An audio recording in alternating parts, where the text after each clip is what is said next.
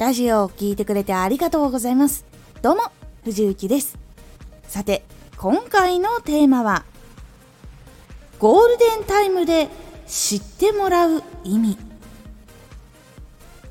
ゴールデンタイムで知ってもらうってことは、すごく大変なことなんですが、大事な時でもあるんです。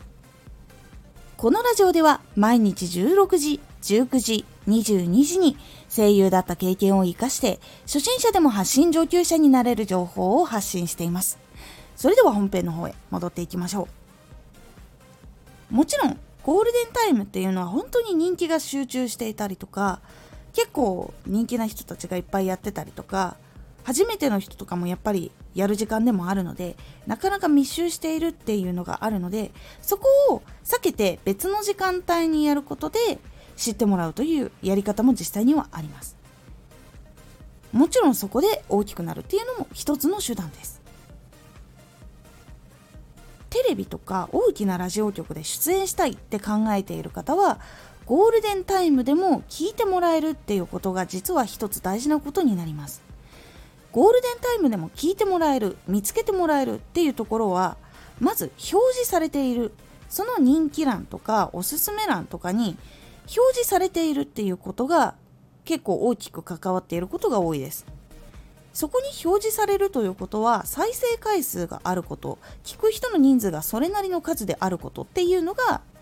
分かりやすいです。なので表示されているのを見たらラジオを初めて聞く人も目にしてあこういうところに出ていてでそういうタイトル自分が気になったものとかだったら聞いてみようってやっぱりなりやすくなる傾向があります。特におすすめ欄とかしっかりと明記されているところに入っていったりするとやっぱりあこの人って結構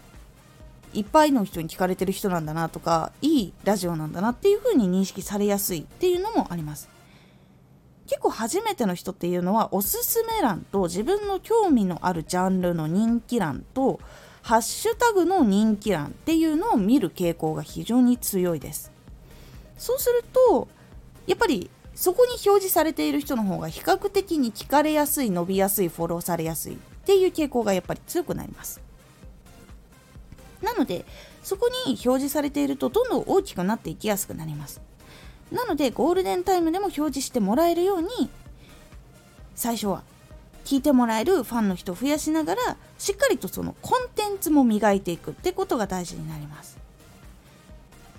そして磨いた後はさらにやっぱりその聞いてくれる人が楽しいとかいやもっと聞きたいってなるようにこう作り方をどんどん喋り方とかも工夫したりとか磨いていってゴールデンタイムでもしっかりと他のラジオと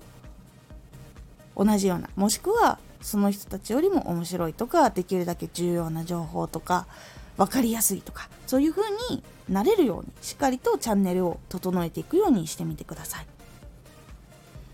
がゴールデンタイムで知ってもらって大きなステージ大きな仕事につながっていくために実は必要なステップの一つになります。まずゴールデンタイムでもしっかり表示されるようにコツコツと進んでいくことをお勧めします。そのためには自分の配信するもの。これを聞く人っていうのは何時にアプリを開くのかっていうのを考えてみるようにするのをおすすめします。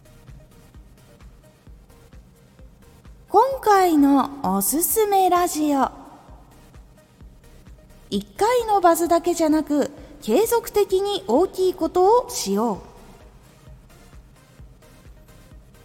う。バズっていうのは1回だけ起こすんじゃなくて定期的に継続的に起こすことができることが実は大事になります。どうして大事なのかっていうのとどういうことをしていくのがいいのか。っていうのをお話ししておりますこのラジオでは毎日16時、19時、22時に声優だった経験を活かして初心者でも発信上級者になれる情報を発信していますのでフォローしてお待ちください。毎週2回火曜日と土曜日に藤雪から本気で発信するあなたに送るマッチョなプレミアムラジオを公開しています。有益な内容をしっかり発信するあなただからこそ収益化してほしい。ラジオ活動を中心に新しい広がりにつながっていってほしい。毎週2回火曜日と土曜日、ぜひお聴きください。ツイッターもやってます。ツイッターでは活動している中で気がついたことや役に立ったことをお伝えしています。ぜひこちらもチェックしてみてね。コメントやレター、いつもありがとうございます。では、また